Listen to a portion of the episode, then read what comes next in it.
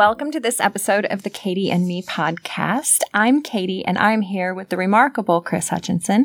And we've got some cool stuff to talk about today. Uh, Chris, who's bringing this episode to us? I don't know how remarkable I am, but I, I do appreciate it. It's always good to see you, Katie. This episode today is sponsored by the Allen Williams Realty Group. Allen Williams is a local top real estate agent who specializes in the Fishers and Geist, Indiana markets. Allen has over 26 years of experience and has helped everyone from first time home buyers to Super Bowl champions. With 13 real estate websites, Allen gets the exposure his clients deserve. To learn more about Allen and his client centered approach, visit fishersrealestate.com or fishersluxuryhomes.com and Fishers is F I S H E R S. Also, you can call Allen at 317 Fishers. So thanks so much to Allen and his sponsorship for this episode. So we appreciate Allen Williams Realty Group for sponsoring this episode. So Katie, uh, it's always a pleasure to see you. And you? It's been an interesting couple of weeks. And as I was preparing for the show, I was kind of reminiscing about some pretty cool traveling and things that I'd done earlier in life. So today I want to talk about a trip I made to the Soviet Union in 1990. So I still had hair back then. I, it was red. I looked like a giant pumpkin. Uh, and I was part of a singing group called the Bowling Green High School Madrigal Singers. And in 1990, we were fortunate enough to go on tour in the Soviet Union over um, what would have been like Easter and spring break time.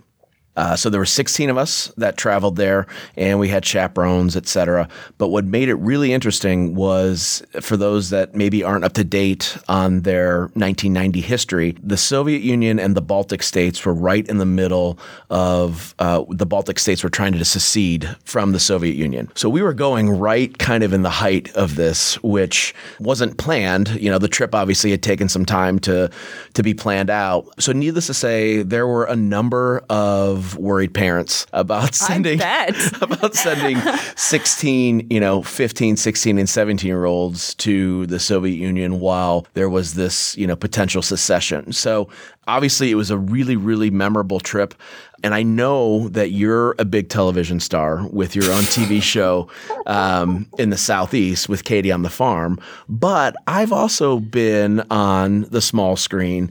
So it was really cool. This trip, there was actually a documentary crew that went with us, uh, and it was funded through Bowling Green State University and WBGU, which was the local TV channel there for the university. So we had a film crew with us for this entire two week trip. How cool. Yeah. And um, the name of the documentary is Breathe on Me, Breath of God, which is actually a, a song and one of the songs that we sang on the tour. So when you're bored sometime, you can try and go out and find the documentary and just see how good looking I was with with uh, a big big head of red hair.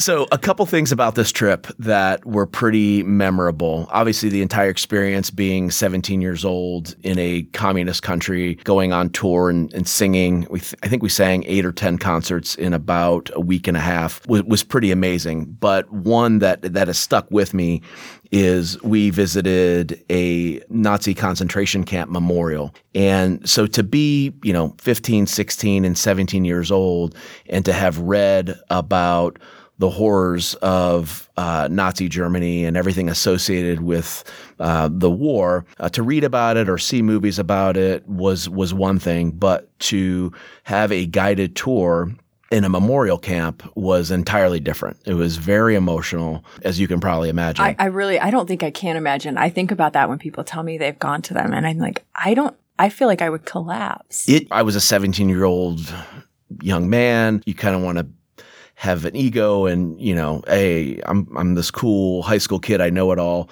Uh, I was pretty. I, I was pretty impacted by it. There was definitely a lot of tears shed by everybody. Uh, we had an amazing tour guide who really understood the history and was really able to explain in detail the lives that were lost and what each memorial statue meant and represented.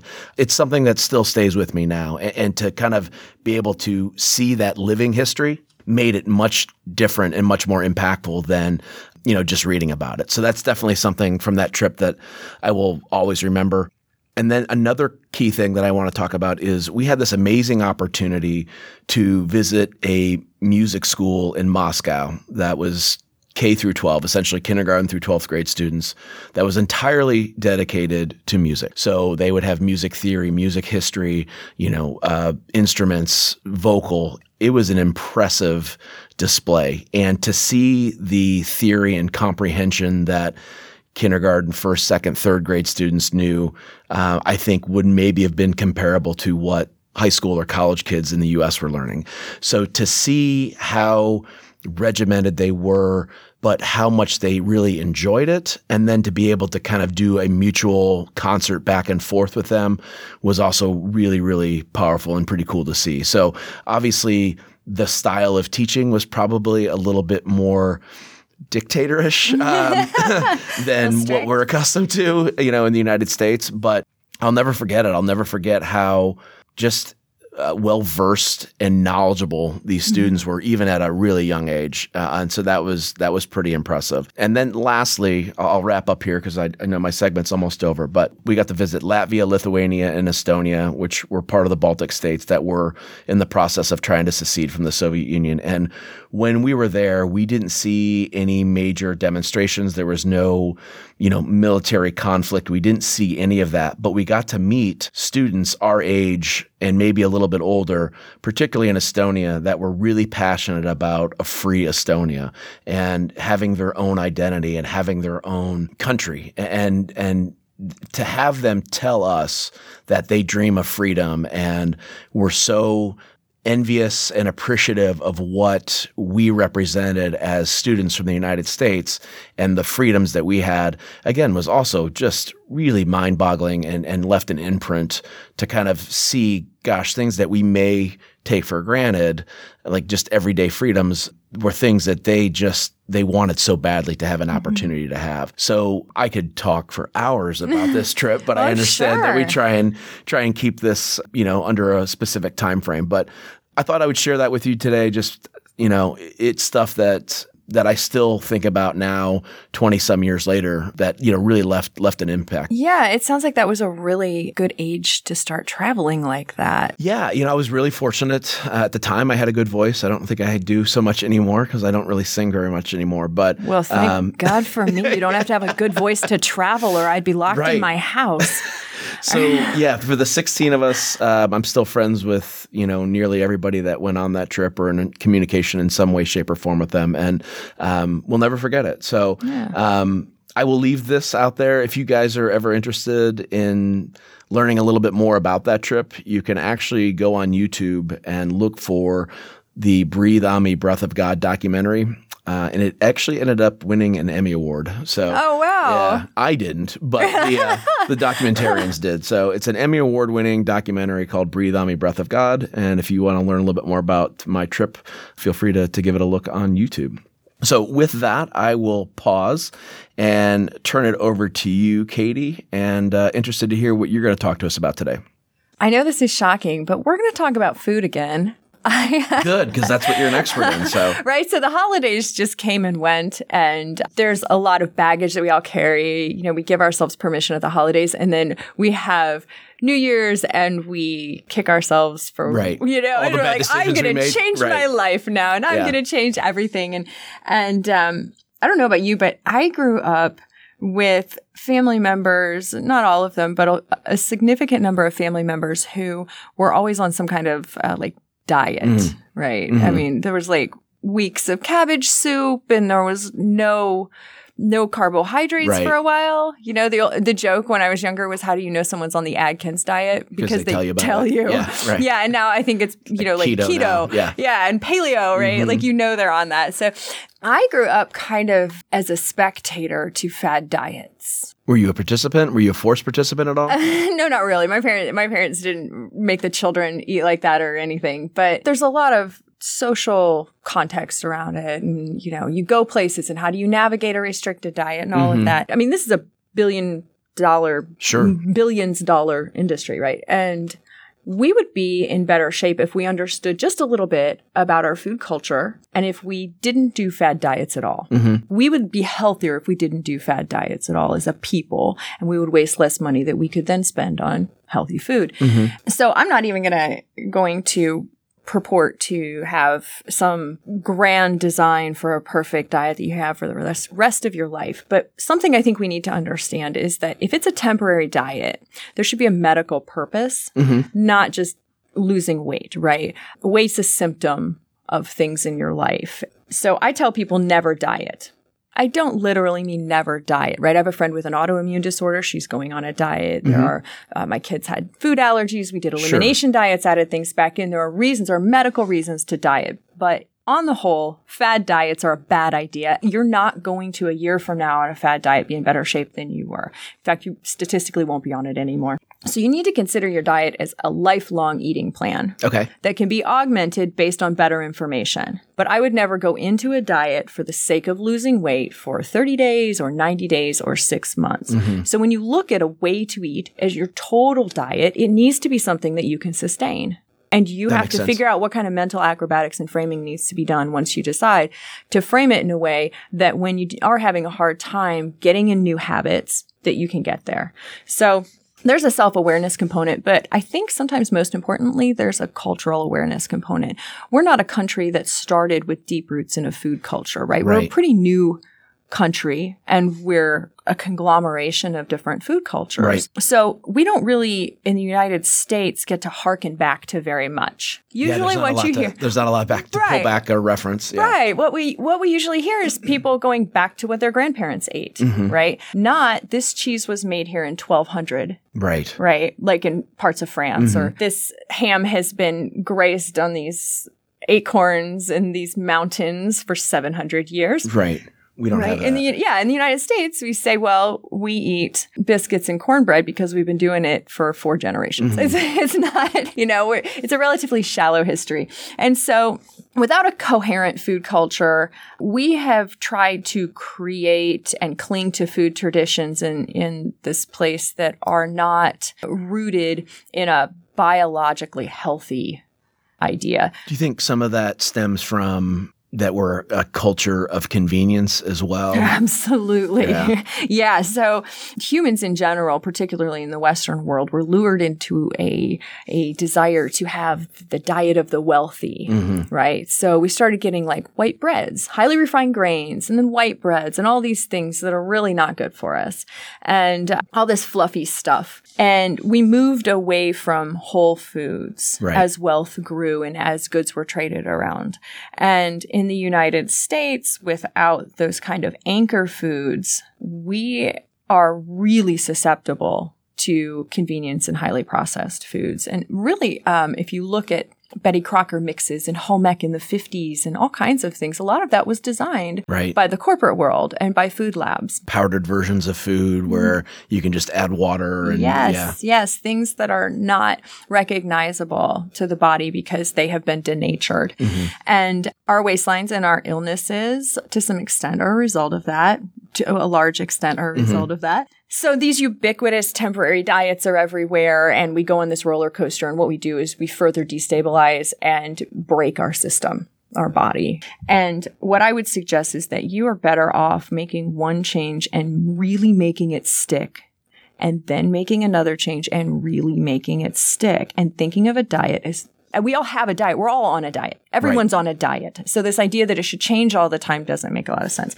So, you know, whether that is, I really am going to figure out how to kick cigarettes or pop or something mm-hmm. that is really not something we should be ingesting and switch to water. Once I become a water drinker all the time, then you say, all right, I'm going to go from three servings of produce a day to six. And when that becomes a habit, and then 10 years down the road, you are on a solid path built on habit and overall healthier instead of just appearance based. Right. Sure. And that's the way we need to be looking at health. So yeah, I tell people never diet. And the caveat to that is never diet to lose weight Gotcha. specifically and only, but you should adapt your permanent diet to be one that is aimed at overall health. You make permanent changes, which is really less intimidating to me. The Yeah. idea of saying, I'm going to change this one thing and I'm going to figure out how to change it forever. Or for the next 10 years if you don't like forever language some people don't you know? And and when you say that then you've made a change that in 10 years you're going to look back and say i'm so glad i did that because there is this buildup of positive Sure. results from that. And really what it is is it's reversing the things that we've done as a culture to Mm-hmm. our permanent diet. We're, we really want to look at reversing the introduction of the highly refined stuff into your diet. Anyway so don't diet don't diet don't live on cabbage soup.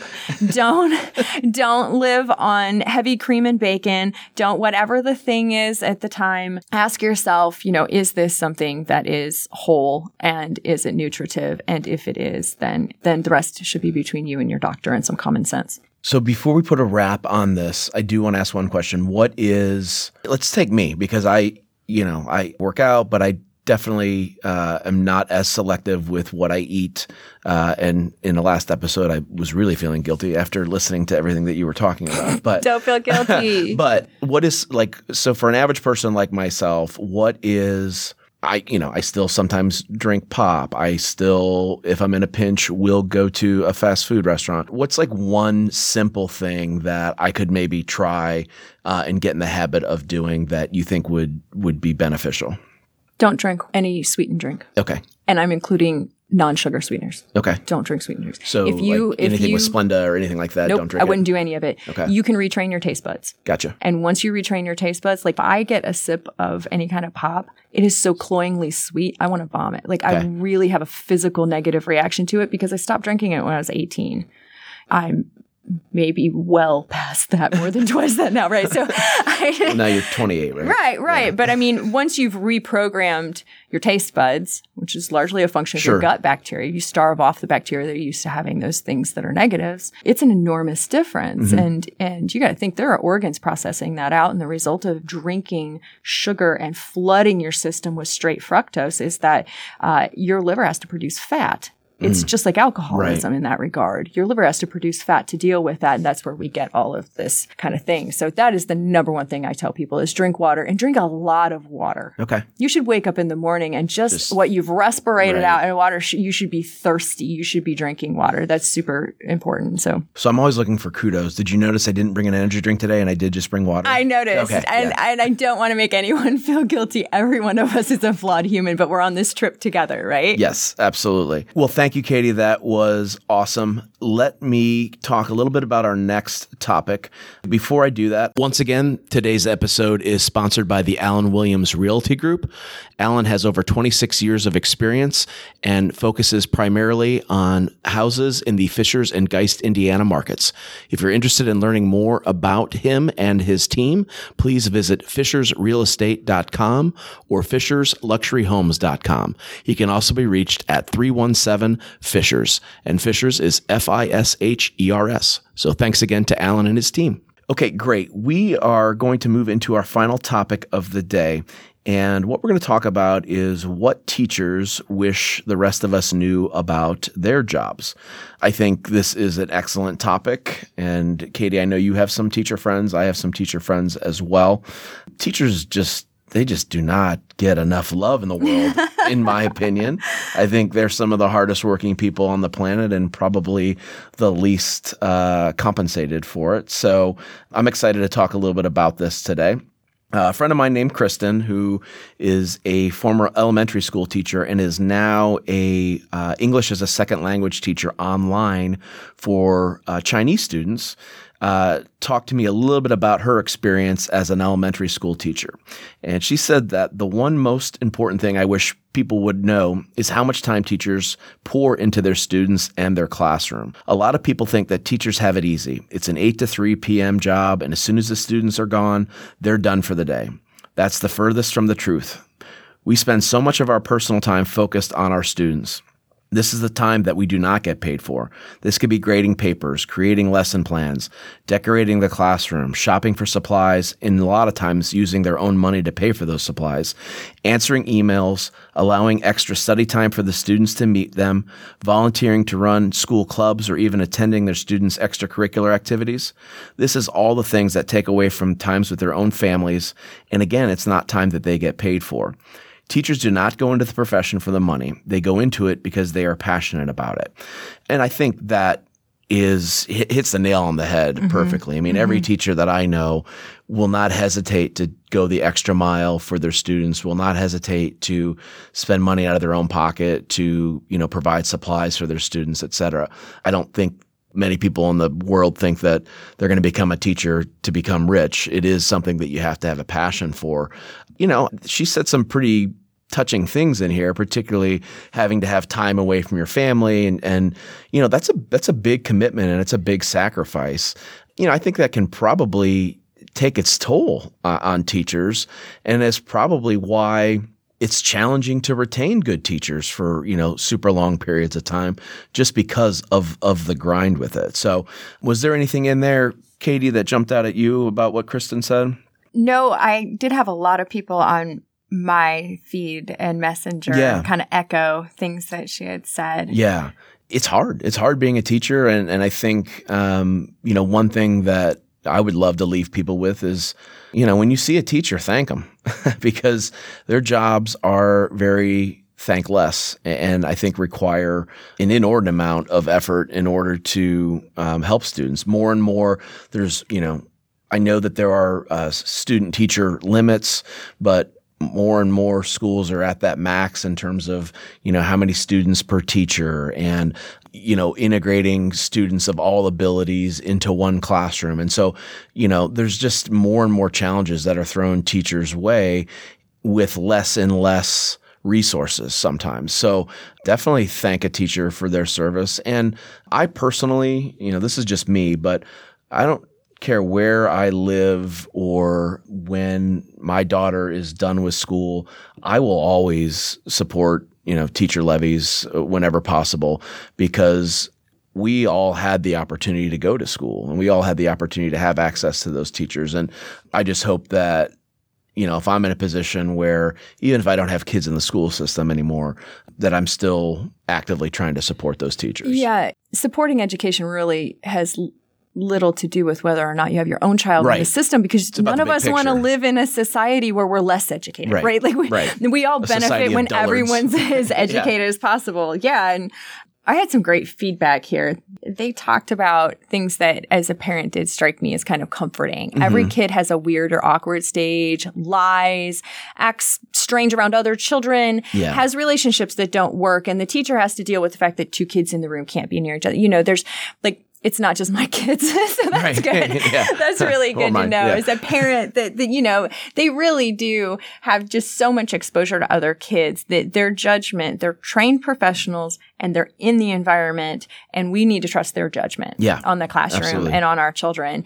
And on top of that, when I was told, you know, don't be embarrassed about your kids going through bad years or weeks or whatever it is, you know, they also said you can be embarrassed but your kid is not something you use as like a trophy to show how great you are. You right. don't compete with other people through your children. You don't, you know, you need to have some kind of perspective and teachers because they're in the environment have that perspective. So I think it's frustrating sometimes when they have to deal with us um, and all of parents' hangups, right? right? It's easy to feel insecure as a parent too. And, sure. and they're navigating the kids and their own lives and their own families and our hangups and our yeah. expectations. yeah, the teachers are having to manage helicopter parents, which, right? Uh, is never, is never right. a fun thing.